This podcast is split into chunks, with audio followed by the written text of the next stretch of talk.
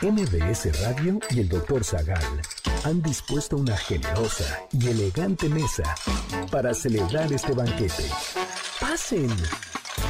Y sean bienvenidos a degustar los manjares de este menú, especialmente seleccionado para los paladares más exigentes. Esperamos que esta experiencia cultural les deje buen sabor de boca, aquí en MBS 102.5.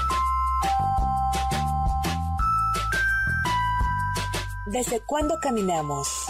¿Qué teorías hay detrás de nuestro andar erguidos? ¿Cuánto tendríamos que caminar para recorrer la circunferencia de la Tierra?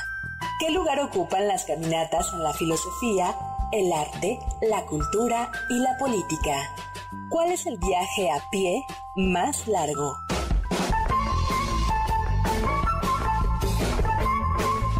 Hoy hablaremos de peregrinaciones y marchas, pueblos nómadas, vagabundo, trotamundos y flaneur, peatones, naturaleza versus ciudad y más sobre el arte de caminar.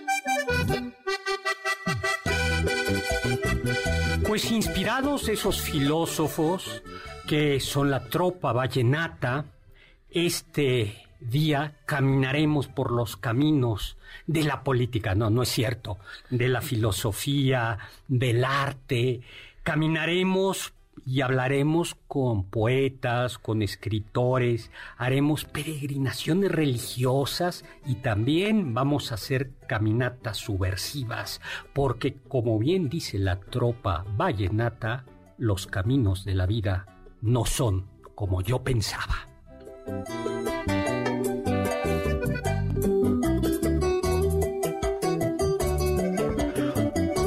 Amigos y amigas, ¿qué tal? Soy Héctor Zagal, bienvenidos como todos los sábados a las 5 de la tarde aquí en FM 102.5 en el banquete del Doctor Zagal. Yo soy el Doctor Zagal que está acompañado como siempre con esta eh, viajera peatona, elegante y distinguida Carla Aguilar. Hola, doctor. Muchas, muchas gracias. Quisiera decir que hoy llegué caminando, pero la verdad es que esto de Grace pasando por la Ciudad de México me espantó un poco los ánimos.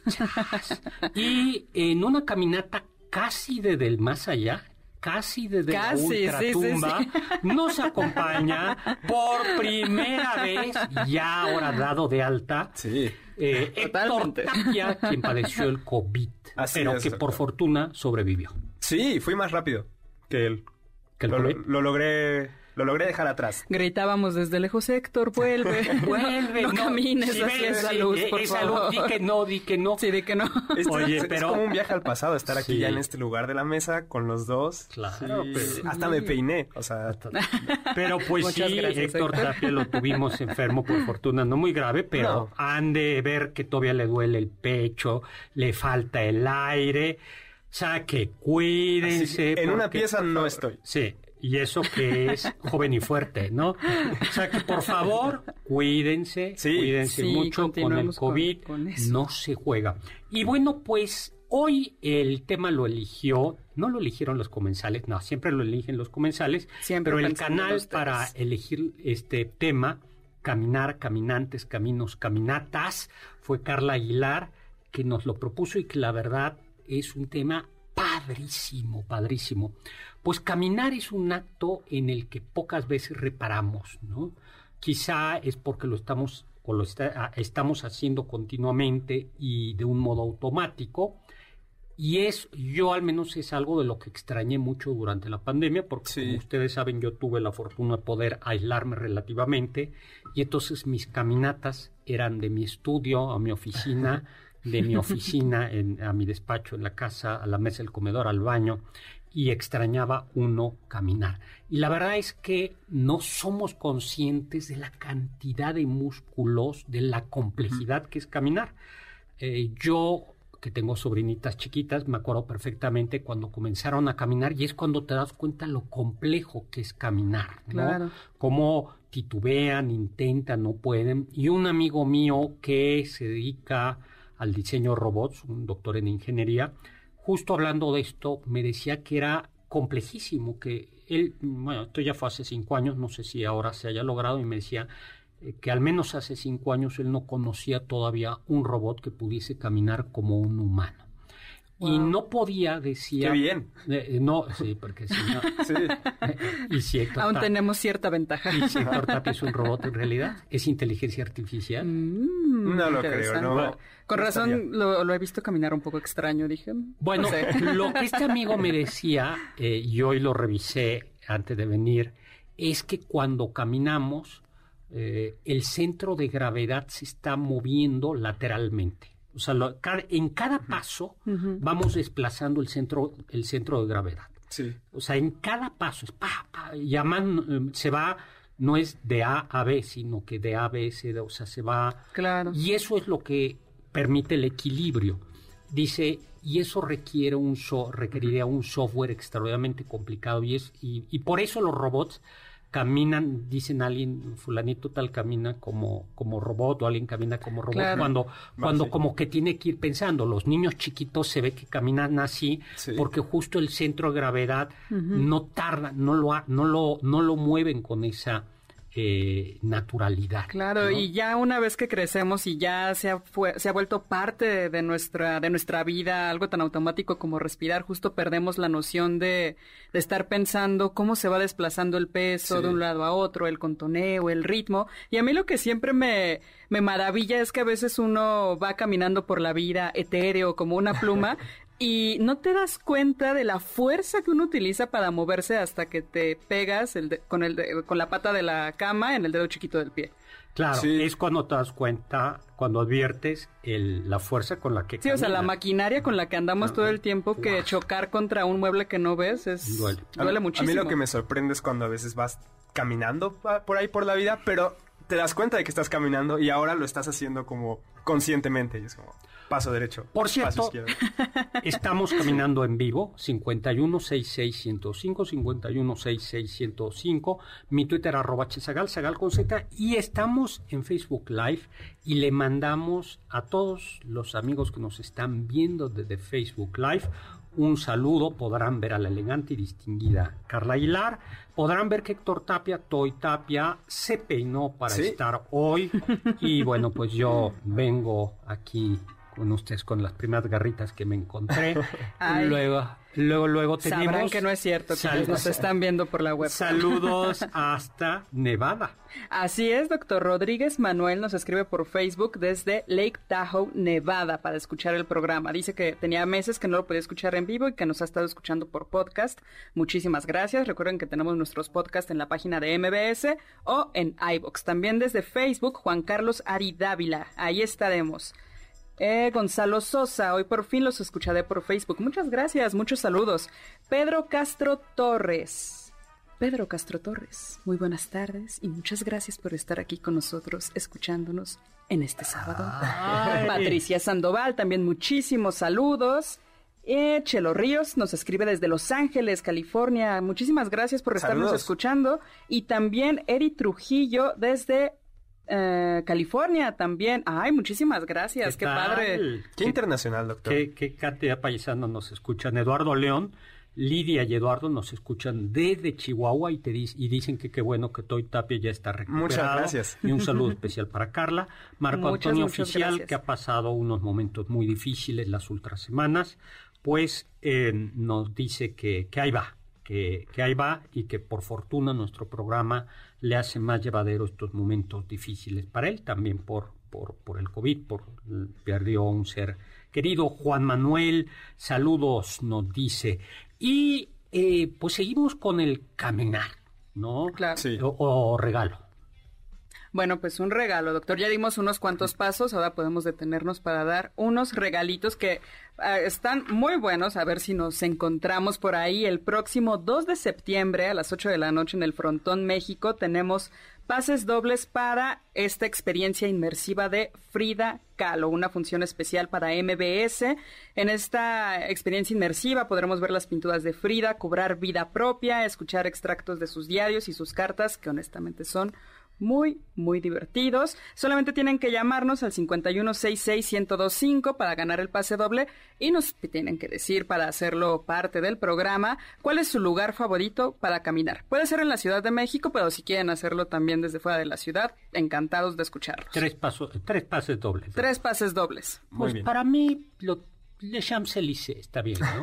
Perfecto, doctor, para una caminata dominical, ¿no? No, Champs. Ah, ok, No Campos Elíseos. No Campos. Champs Elíseos está bien, pero en otoño, cuando no hay tanto turismo. Porque creo que el doctor lo conoce en todas las estaciones, mm. entonces. y es local. Es claro, por supuesto. no, no es cierto. Pues el caminar puede tener varios sentidos, ¿no? No es lo mismo una caminata el domingo por la mañana que la de un lunes a las 7 de la mañana en el metro. Para nada es lo mismo. Ni es lo mismo caminar en la playa eh, con la planta de los pies tocando la arena tibia. O cuando no traes paraguas. que cuando vienes Totalmente. que no traes paraguas, traes traje. No es lo mismo caminar por un bosque que caminar eh, pues en el centro de la ciudad. No es lo mismo, eh, pues no es lo mismo caminar en un lugar que otro, cuándo caminamos, con quién caminamos, para qué caminamos, todo eso transforma la caminata. Eh, las creencias eh, transforman la caminata. No es lo mismo caminar la noche del 11 de diciembre rumbo al Basílica de Guadalupe, si tú eres católico, que eh, caminar a lo mejor ese mismo trayecto porque no hay transporte si eres ateo, ¿no? Sí, claro. la primera caminata tiene un sentido y un simbolismo distinto. Y hay por ahí una, una frase que, que me gustó mucho de Rebeca Soint, Tú la tienes por ahí, ¿no, Carlita? Así es, doctor. En este libro llamado Wanderlust, Historia del Caminar, Rebeca Solnit, lo que dice es, me gusta caminar porque es lento y sospecho que la mente, como los pies, trabaja a tres millas por hora. Si esto es así, la vida se mueve más rápido que la velocidad de nuestro pensamiento y nuestra consideración. Pues después de esta consideración, regresamos para seguir hablando de caminos, caminatas, procesiones y marchas. Estamos en vivo, mi Twitter arroba.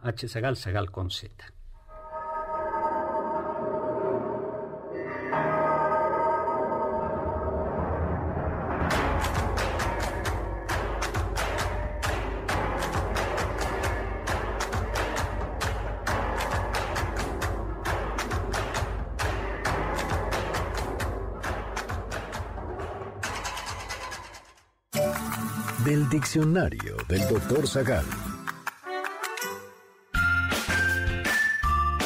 La palabra transeúnte viene del latín transient transeuntis, que significa el que va de un lado a otro, el que transita, el que cruza.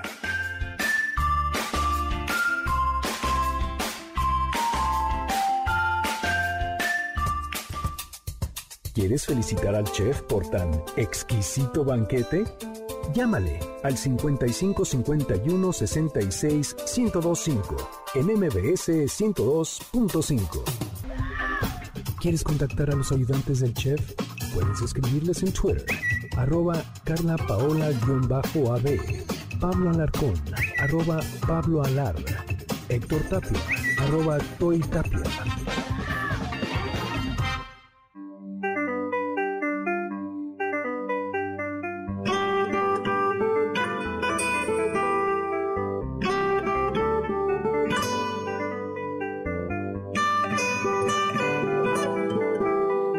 Caminante, son tus huellas el camino y nada más. Caminante, no hay camino, se hace camino al andar. Al andar se hace el camino, y al volver la vista atrás, se ve la senda que nunca se ha de volver a pisar. Caminante, no hay camino, sino estelas en la mar.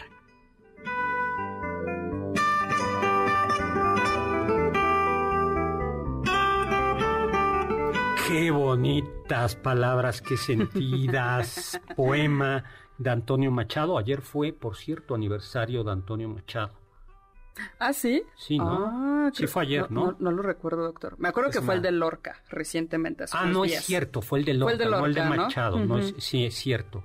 Pues qué bonito, Proverbios y Cantares de Antonio Machado, luego lo hizo famoso, bueno, ya era famoso, pero lo hizo más famoso todavía la canción de, De Joan Serrat. Manuel Serrat. Les es. platico, me acuerdo, es una anécdota, estaba en una, estaba escuchando misa en la parroquia alemana de Tomás Moro, y entonces era un sacerdote muy culto, y estaba de moda cantar esto, ¿no? Y entonces ponía, caminante, no hay camino, el coro de la iglesia, y entonces interrumpe el sacerdote, ¿no? Le- eh, le- el coro de los jóvenes, no acaba de entenderlo el evangelio, eh, al- acabamos de leer que Jesús dijo, yo soy el camino, la verdad y la vida. ¿Cómo dicen que caminante no hay ¿De camino? camino?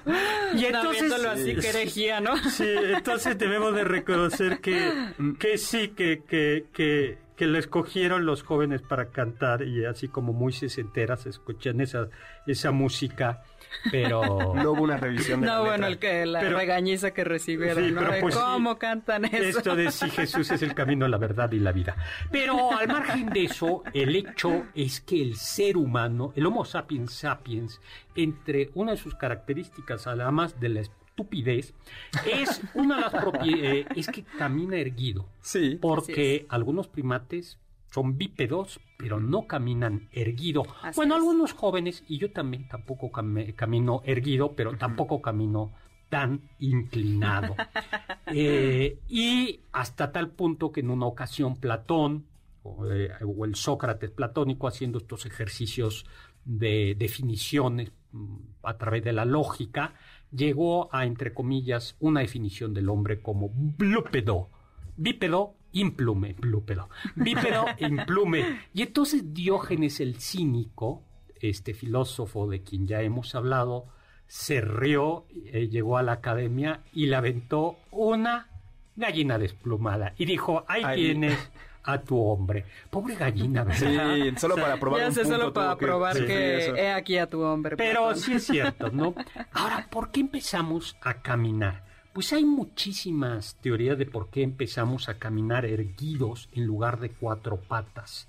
Lo cierto es que eh, caminar erguidos nos permitió, nos abrió un mundo de posibilidades, por ejemplo, utilizar boina. Eh, Pero no solo eso. Liberó Eh, nuestras manos. Liberó nuestras manos. Y en 1981, Owen Lovejoy escribió un artículo, el origen, en su artículo titulado El origen del hombre, eh, que, el, eh, que el caminar erguido tuvo como, eh, como propósito función o, o por intereses reproductivos. ¿Cómo te el Sí, O sea, A ver, para, por- para por- impresionar a las chicas. Pero a ver, ese, ese eh, puede ser una manera, pero Eso, ¿de qué manera? Cuando yo leí los primeros dos renglones, Sí. pensé eso. Muy bien. O sea, no sé, para mí creo que está claro, porque así, si te pones de pie, puedes mostrar perfectamente como tus pectorales y así. Ah, Ah, claro, Y los pectorales. sí, siempre Sí. puedes mostrar tu sonrisa, ¿no? Así Te es. pones de pie. Luce más la sonrisa Sí, luce más la sonrisa. Estás de pie. El, eh, sí, el hombre primitivo, eh, el hombre que estaba desnudo, mostraba mejor su sonrisa. Yo creo Por que es por eso. supuesto. Pues no, Ah, claro. Carla, ¿por qué no le explicas aquí al joven Tapia cuál era la... Pues eh, Lovejoy lo que pensaba es que eh, los varones empezaron a caminar erguidos justamente como una ventaja reproductiva, no para mostrar lo que había, sino para tener las manos libres y poder recolectar eh, frutos o poder cazar mejor y llevar comida a su mujer. Y que de alguna manera eso hiciera que la mujer pensara, este es el mejor prospecto porque partido. claro, va a traer el pan a la casa, me voy a quedar con él. Literal va a traer el pan a... Literalmente, exactamente. Vaya. Entonces, Tú- esa sería la yo- ventaja. tú y- Sin embargo, Tú y tu mente... para nada... tanto- Bueno, la verdad no hago ejercicio, entonces. Pero en 1991, en una conferencia eh, llamada así Conferencia sobre los orígenes del biperalismo en París, se presentaron, tres antropólogos presentaron varias de las teorías detrás de por qué empezamos a caminar erguidos, y una de ellas sí decía, pues porque así podemos vernos mejor de pies a cabeza y pues decidir si quedamos con este o con otro. Mira. No estabas tan no estaba-. Sí, Otros decían que era para liberar las manos para cargar la comida, los hijos y las herramientas. Una otra razón que daban era porque se podía ver mejor en la sabana y entonces los leones te comían menos. Así es. Ok. Esa No, suena es bastante útil. bien, ¿no? Sí. Sí. Y luego una que no me acabó, no me acaba de convencer mucho, que era para disminuir la exposición solar. O sea, Sí, para que no te quemaras tanto. En Básicamente. ciertas áreas, supongo, porque... Sí, exactamente, o sea, ya por el norte. Y bueno, pues sí. Ahora, caminar, a mí le- les contaba ahora que, eh, en- al menos yo en los peores momentos de la pandemia, del confinamiento, eh, comencé como a sentirme tonto, ¿verdad? como que no era poco creativo, Sí. me costaba la escritura y lo hablé con varios colegas y era como un común denominador. O sea, todos los que podíamos darnos el lujo de estar confinados, confinados pero sanos, fuera, era recurrente el- la poca creatividad, decir, no, no podemos como escribir. ¿Como cuánto tiempo fue, o sea, de, de estar aislado, doctor? Yo, Que le empezó a pegar a usted como... yo creo que fue como los tres meses. Tres Los, meses. los primeros tres meses dije, sí, padre, estaba Sí. leyendo así el ejercicio. no, o sea, dije, Sí. no, a los tres meses ya. Ok. Y eh, otro amigo, eh, que era no, no es intelectual, pero es un, gra- es un hombre muy inteligente, me dijo, es que no tienes tiempo para caminar. Él, él, eh, él me conoce bien y él, es, él, él escribe otras cosas, él es analista económico y me dijo, y es que los trayectos que tiene, lo que, que la gente tiene, son, son momentos en los que pensamos Claro. que es como de alguna manera no hacer nada. Y a veces justo el ocio, el, el, eh, la pandemia lo que hizo es que estuviéramos ocupados, pasábamos de una actividad a otra. Ujú. O sea, Ujú. aprovechamos entre comillas mucho más el tiempo y dejas de, de pensar. Y a veces Claro. es, es estar pensando ayuda al pensar, al, es estar caminando ayuda al pensar creativo, ¿no? Claro.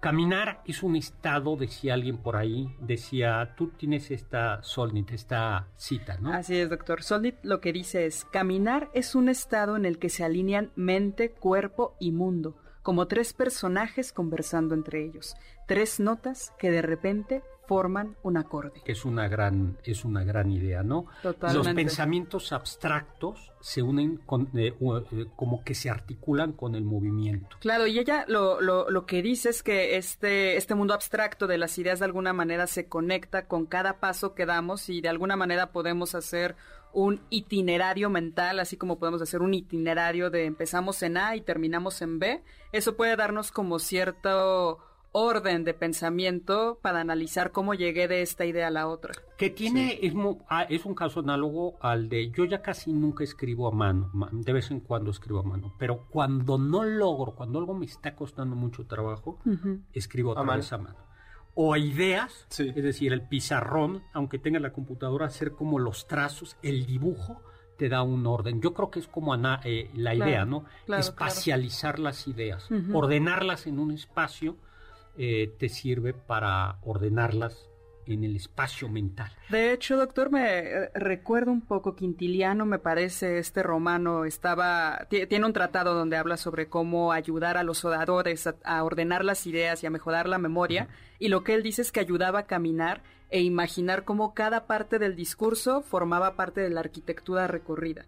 Entonces, simplemente entrar a tu casa como la antesala es la introducción, las ideas principales, y él decía que hasta podías ir uniendo la idea con la vasija o con la estatua, con la entrada, con la puerta, y así uno podía, un orador podía tener un mejor discurso si se imaginaba a sí mismo caminando. Sí, Sí. yo no me acuerdo que si era San Agustín o, o quién era, o, o es eh, Sherlock Holmes, circundándole Sherlock Holmes, la idea del palacio interno, del palacio mental, y que dice ujú. justo tener recuerdos, o la mejor manera de tener, de tener a la mano los recuerdos es como construir un, un- un espacio físico dentro de tu mente. Oh. Y entonces recorre la mente y puedes recorrer los, Los recuerdos, la lo- memoria, ¿no? De mejor sí. manera. Sí. Rosa María Montaño nos está escuchando desde Querétaro Ay, y le gusta caminar al aire libre. Valparov también desde León, Guanajuato. Y quizás si pudiera hablar de cómo Santo Tomás de Aquino consideraba el caminar como una actividad tranquilizadora o terapéutica. Fíjate que no lo tengo presente. Yo, tampoco lo, recuerdo. Y eso que hemos hablado de cómo paliar la melancolía, según eh, Santo Tomás, perdón, y no recuerdo lo del caminar. No, lo recuerdo, ¿no? Eh, bueno, terapéutico, sí. Ahora que mencionó Querétaro, yo todo el año que estuve el año pasado ahí me salí a caminar y los atardeceres ahí son increíbles. Bueno, son tan increíbles que Borges habla de los atardeceres de Querétaro. Sí. Me parece que en el y, ah, y entonces salía, me aliviaba del encierro y era muy padre, hasta que una amiga queretana me dijo que tal vez era por, o sea, que ese, que los colores es una leyenda urbana por desechos de una fábrica. No. Pero entonces mi, ratito terapéutico se volvió ser reactivo. Exacto. Ese bonito color verde fosforescente. bueno, Javier Vargas dice que es un poco raro, pero a él le gusta caminar por el por el eh, cementerio español y el de Dolores, donde se aprende mucho. Ay, qué padre, qué, interesante. no todas las caminatas son, válidas. Y nuestra amiga Aida Rosas nos está escuchando y nos dice que nos cuidemos mucho. Nos tenemos que ir a un corte, regresar para hablar de cómo caminaban los antiguos griegos y para hacerles unos regalitos más. Regresamos.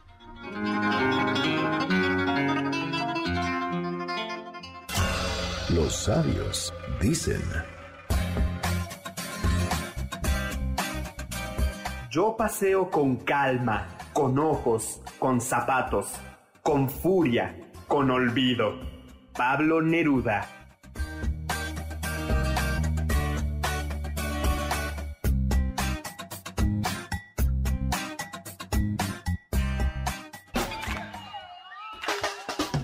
¿Faltaste alguno de nuestros banquetes? ¿Quieres volver a degustar algún platillo? Escucha el podcast en mbsnoticias.com. MBS 102.5. ¿Tienen algún comentario? Pueden contactar al chef principal, el Dr. Zagal, en Twitter, arroba hzagal.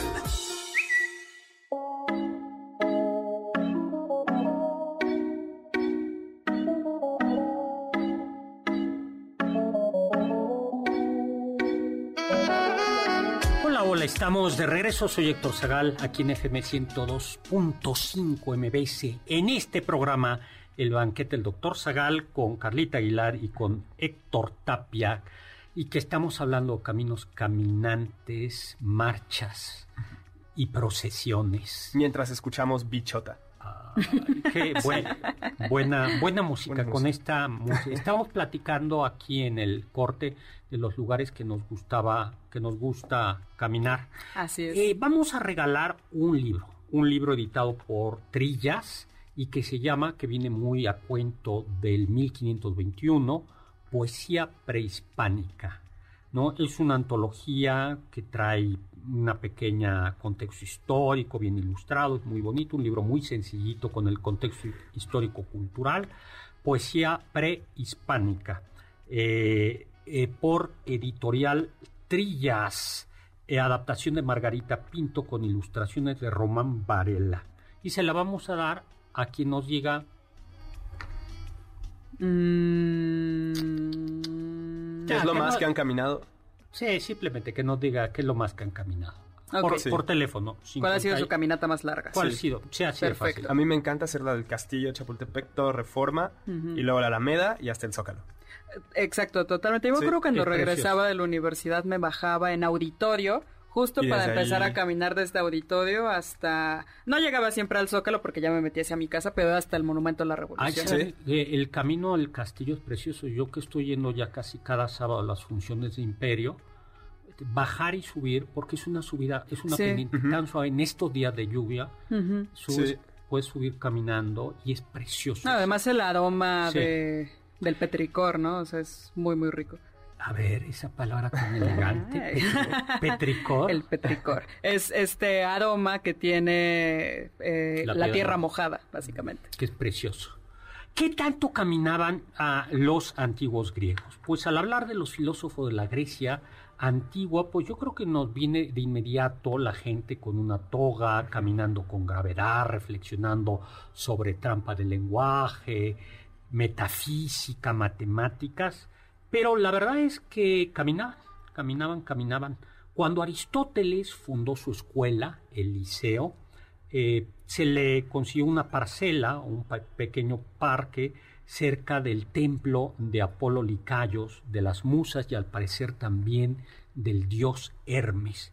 Y a estos templos se llegaba por una columnata, por una columnata techada, algo muy importante en el Mediterráneo, donde el sol es fuerte en la época de primavera y de verano, especialmente en la de verano. Eh, y esta columna, esta columnata se conocía como perípatos, ¿no? de donde tomó la escuela el nombre de peripatéticos, porque todo sugiere que Aristóteles gustaba de caminar ahí discutiendo problemas con sus discípulos. Qué, padre, sí, qué Hablando con sus discípulos. Esto estaría muy padre hacerlo ahora que, estamos en regreso a clases híbrido. O, sí, sí, pues sí, se podría. Es una buena idea. Es una buena idea. Sí, de hecho sería lo más sano, ¿no? Para estar ventilado. A ver, vamos a platicar. Yo sí estoy haciendo ya entrevistas con estudiantes y ya las estoy haciendo en el jardín. Bien, pues es que sí, o sea, tengo la suerte que hay Kai Jardín en la universidad.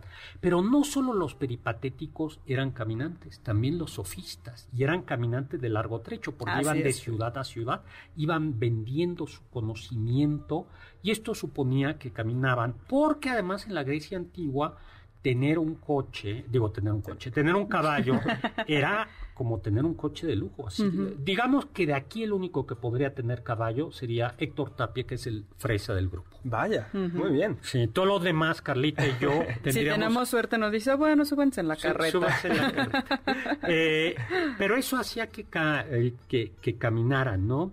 También los médicos caminaban porque iban vendiendo o ofreciendo su conocimiento, su consuelo. Y cuando no había tantos, además, ¿no? Cuando el médico era uno entre cientos de habitantes, entonces se iba moviendo de pueblo en pueblo, de villa en villa.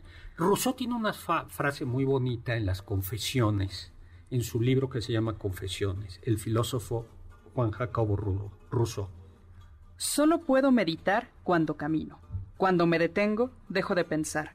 Mi mente solo funciona en sincronía con mis piernas. Y algo de razón tendría, porque eh, Rousseau iba a visitar a Denis Diderot, su amigo, que estaba en la cárcel, porque había publicado un texto que cuestionaba la bondad de Dios, y vámonos al tambo, policía el pensamiento.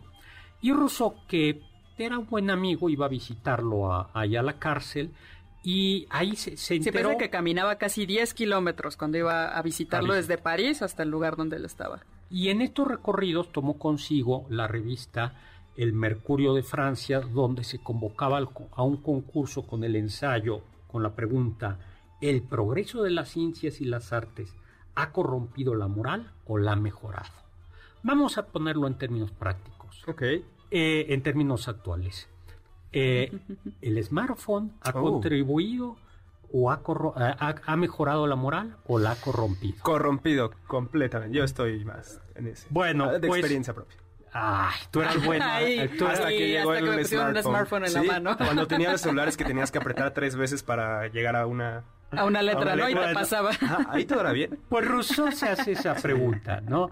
La moda era decir que el progreso técnico, el progreso tecnológico había mejorado al ser humano. Sí. Y Rousseau dice, no es cierto, nos ha alejado de la naturaleza, eh, nos ha hecho eh, perder vigor, eh, no superficiales, débiles, vanidosos, o sea, todos los vicios han llegado gracias a la cultura. Queda una idea muy distinta a lo que se manejaba en ese entonces, ¿no? Y pero que además esta cuestión de la naturaleza del hombre está caída desde que fue expulsado del paraíso, ¿no? Y es la cultura, la comunidad lo que puede enderezar su camino y Rousseau dice todo lo contrario, ¿no? Hay una caída, pero la caída es de la naturaleza a la cultura. Claro, por eso Rousseau proponía un regreso a la naturaleza. Así es. Un, regreso a la sencillez. Y, es ahí donde empieza a identificarse naturaleza, simplicidad, bondad. Exactamente, la idea del campo es buena. No, en el campo la gente es buena, en la ciudad la gente es mala. Esa idea es una idea muy russoniana que supone la idealización del campo. Y pues Rousseau ganó ese concurso y se dice que lo ganó porque pensó el ensayo en esas largas caminatas. Es como poner el listón muy alto. Consíguete a alguien que te vaya a ver a la cárcel y camine 10 kilómetros nada más para ir a verte. Ajá, si, no haces eso, no quiero ser tu amigo. Claro. ¿Para qué perder el tiempo? Yo te iré a visitar al torito. Muchas gracias. Sí, bien. Mañana. Cool, cool, cool. En el Torito se puede visitar gente. Eh, yo creo que sí. Sí, puedo, puedo decir, le Igual traje y sí. su pozole y su caldo tlalpeño. Pero en el camino tiene que ir pensando como al, en- al preso, sus al, electrolitos. al preso número y sus electrolitos al preso número 7 Ajá.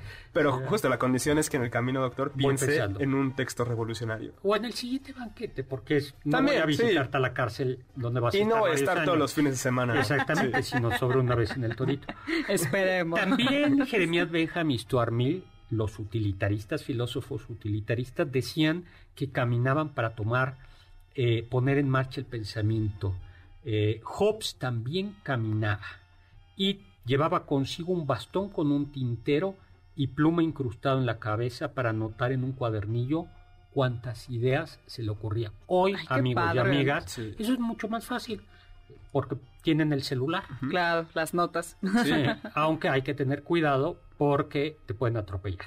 Ah, claro. Sí. Ah, la cantidad de gente- Sí. Yo el otro día de verdad iba con toda la precaución manejando, ponen el SIGA y voy, nada más que iba lento cruzando y se me atraviesa un suicida que iba con su celular. No, yo lo vi venir, ni siquiera tuve que frenar. Sí, sí, Pron- sí. Pronto pues dije, pues no, o sea, no iba caminando. Mm, Entonces, Hobbes.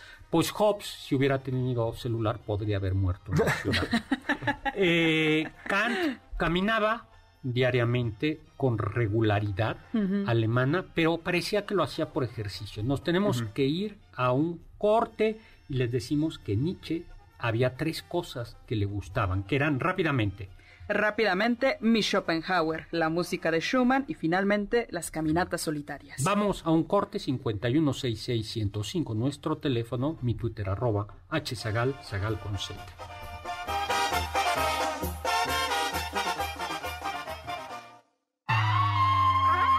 Escuché que...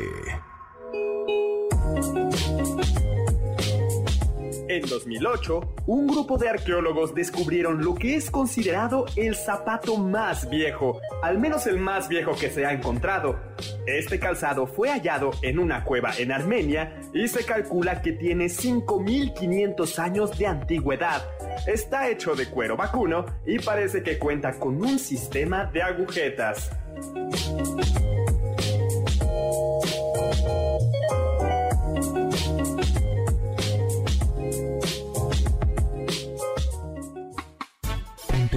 Con nosotros en nuestra página de Facebook, Doctor Zagal. Ya volvemos a este banquete después de un ligero entremés comercial. ¿Listos para el siguiente platillo? Quédate con nosotros. Aún hay mucho por picar y la promesa sabrosa, el postre. Hay quien dice que... Si caminamos un kilómetro y medio diario, podemos recorrer la circunferencia de la Tierra en 85 años.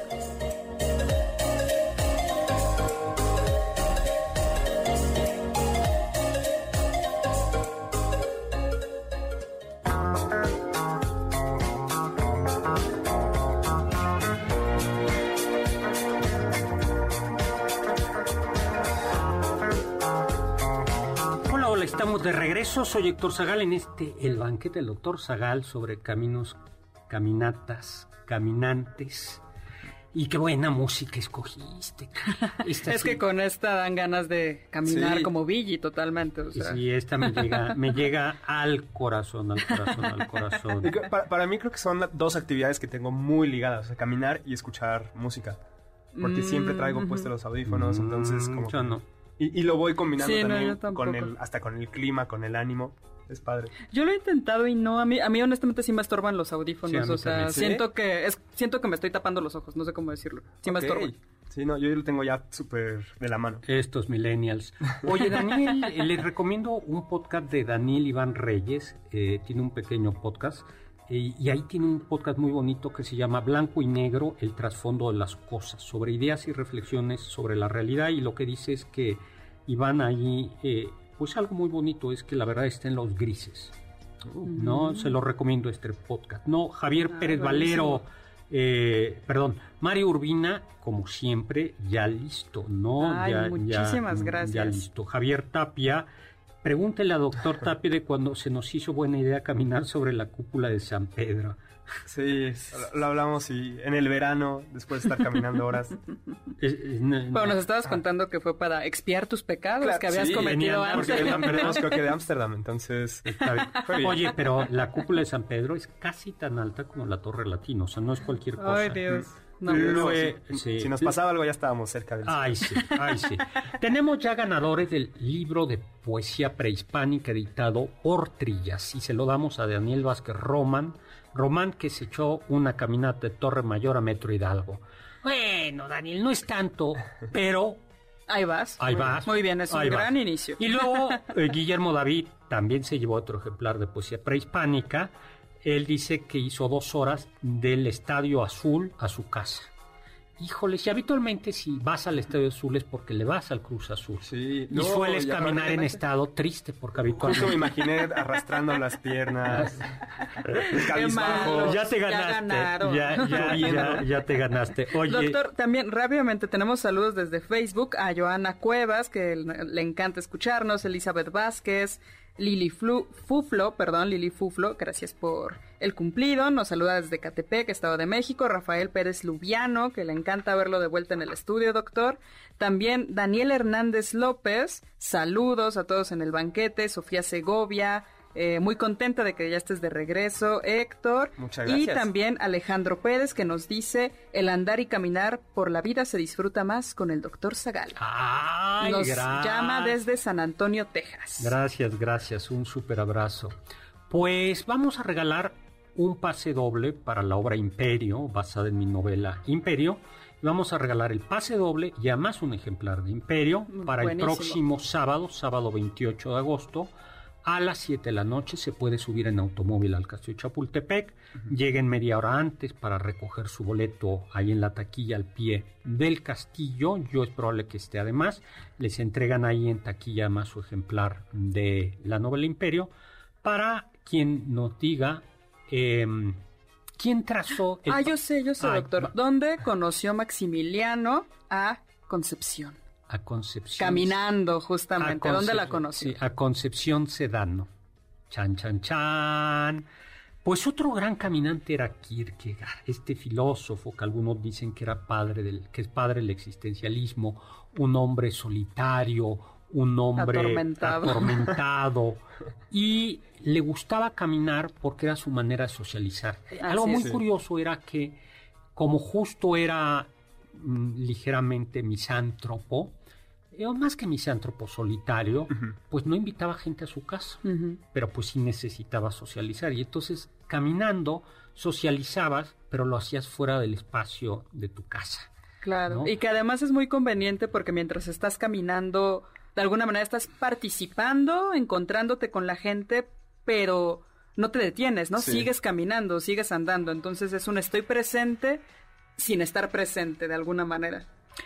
Wittgenstein visitaba, nos lo cuenta el filósofo Wittgenstein, nos lo cuenta Russell, visitaba justo al filósofo Russell en sus habitaciones a medianoche, pues para caminar como león enjaulado, como tigre enjaulado, así lo dice Russell, horas y horas en su habitación, pues hablando de filosofía, eh, y a veces le terminaba diciendo, saliendo aquí me suicidaré. Eh, era un hombre profundamente atormentado, Ludwig Wittgenstein. Y le decía Russell, ¿en qué estás pensando? ¿En lógica o en tus pecados?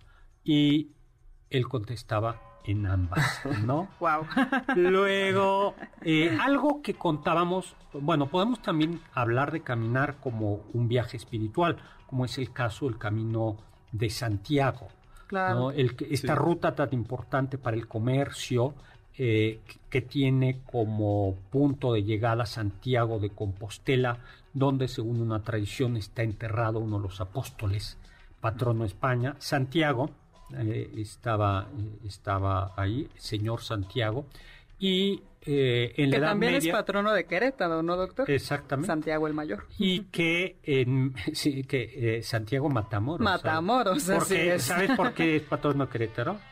Porque según la leyenda se apareció en una batalla de españoles y otros eran, de un lado estaban algunos españoles y algunos indígenas, eh, me parece que para variar tlaxcaltecas, contra otros indígenas. y, entonces en el cielo se apareció Santiago. Santiago que era mata indios en este caso, ¿no, doctor?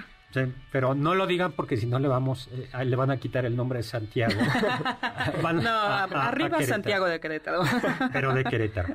Bueno, y, ese camino era una peregrinación y era como una, purificación. Se reunían, por ejemplo, en París, en la Torre de Saint-Jacques, que hoy solo queda la torre, y ahí se iba haciendo todo ese camino. Ahora está muy de moda, ya no tanto con este sentido religioso, pero sí como de maduración ¿no? Otra peregrinación que no se hace necesariamente caminando es uno de los pilares del Islam es la obligación de peregrinar, si se puede, económicamente al menos una vez a la Meca, en Arabia Saudita. Es uno de los pilares del Islam. Y donde se encuentra la Kaaba, la casa de Dios, una construcción en forma de, de prisma cuadrangular, ¿no? de cubo, eh, bueno, pues en la cava se encuentra la piedra negra, un objeto sagrado para el Islam, ¿no? Y pues hay que visitar la Meca. Así es. Y como lo habría hecho Mahoma, una vez que entras a, esta mezquita, eh, Masjid al-Haram, tienes que dar siete vueltas alrededor de la cava, como lo habría hecho Mahoma la primera vez. Ahora, se puede también caminar por como política, ¿no? La caminata de la sal de Gandhi, ¿esa te suena? Mm, no, doctor. ¿No te suena? Es pásame la sal.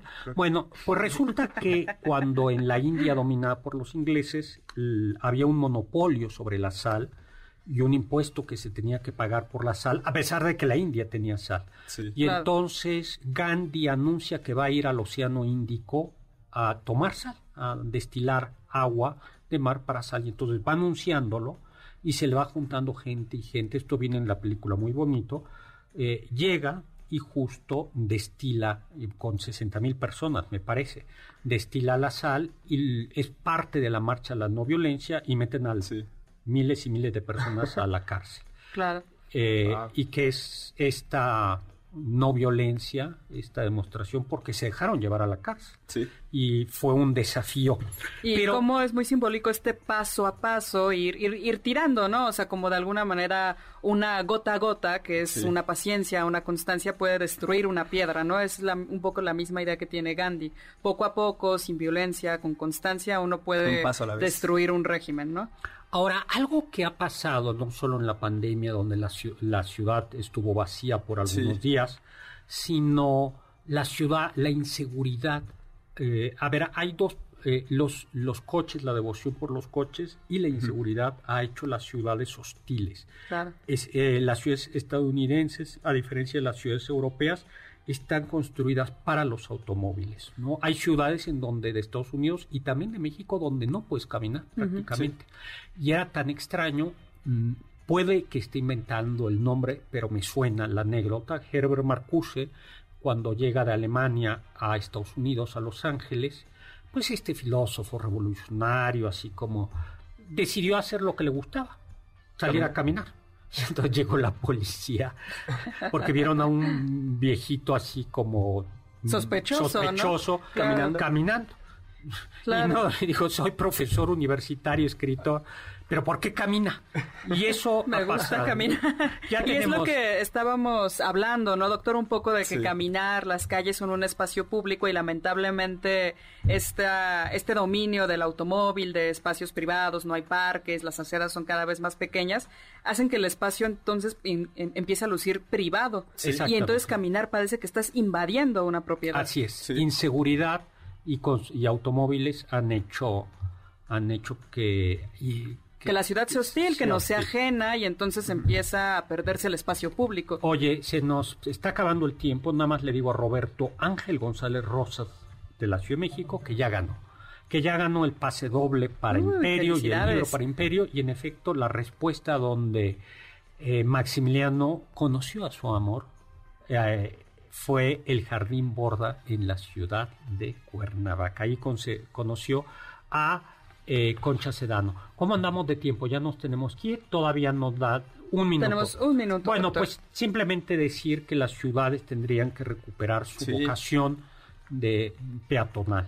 Eh, y para eso, eh, y para eso la seguridad es, es fundamental. Claro, es interesante ver cómo cuando se abren caminos y espacios donde la gente puede caminar, la inseguridad baja. ¿Por qué? Porque una calle solitaria es el terreno perfecto para que se cometan actos ilícitos. Sí. en cambio, una calle donde es, transitada constantemente es más difícil porque básicamente hay testigos. Y luego otra cosa que sucede, es, también está estudiado que las vías rápidas parten las ciudades. Es decir, mm. eh, por ejemplo, periférico, el viaducto, aunque haya pasos para peatones, ya es una muralla. Sí, deja incomunicada las zonas, ¿no? Deja, deja incomunicada la, la zona. Y curiosamente la Ciudad de México es, comparada con otras ciudades europeas, una ciudad bastante eh, caminable. Doctor, rápidamente, los ganadores de los pases dobles para esta experiencia inmersiva de Frida, Mónica Mateo López, Miguel Ángel López, Enrique Vargas Loma, Gabriela Flores Soberanes, Rosa Sandoval Villalobos, Silvia Palma Pastrana, Sergio López Suazo, Carlos Giordani Lozano. Muchas felicidades. Bueno, pues muchas gracias. En cabina, Carla, gracias. Gracias, doctor. Tapia, muchas, gracias. Carmen Cruz, Larios y Héctor Tapia en cápsulas, Mario Ontiveros en controles, producción, Juan Carlos Castillo y Carla Aguilar. Lo dejemos con el siguiente programa, Balones al aire con Eduardo Chabot y todo su equipo y lo dejamos con Immanuel Kant que nos dijo, Sapre aude, atrévete a saber.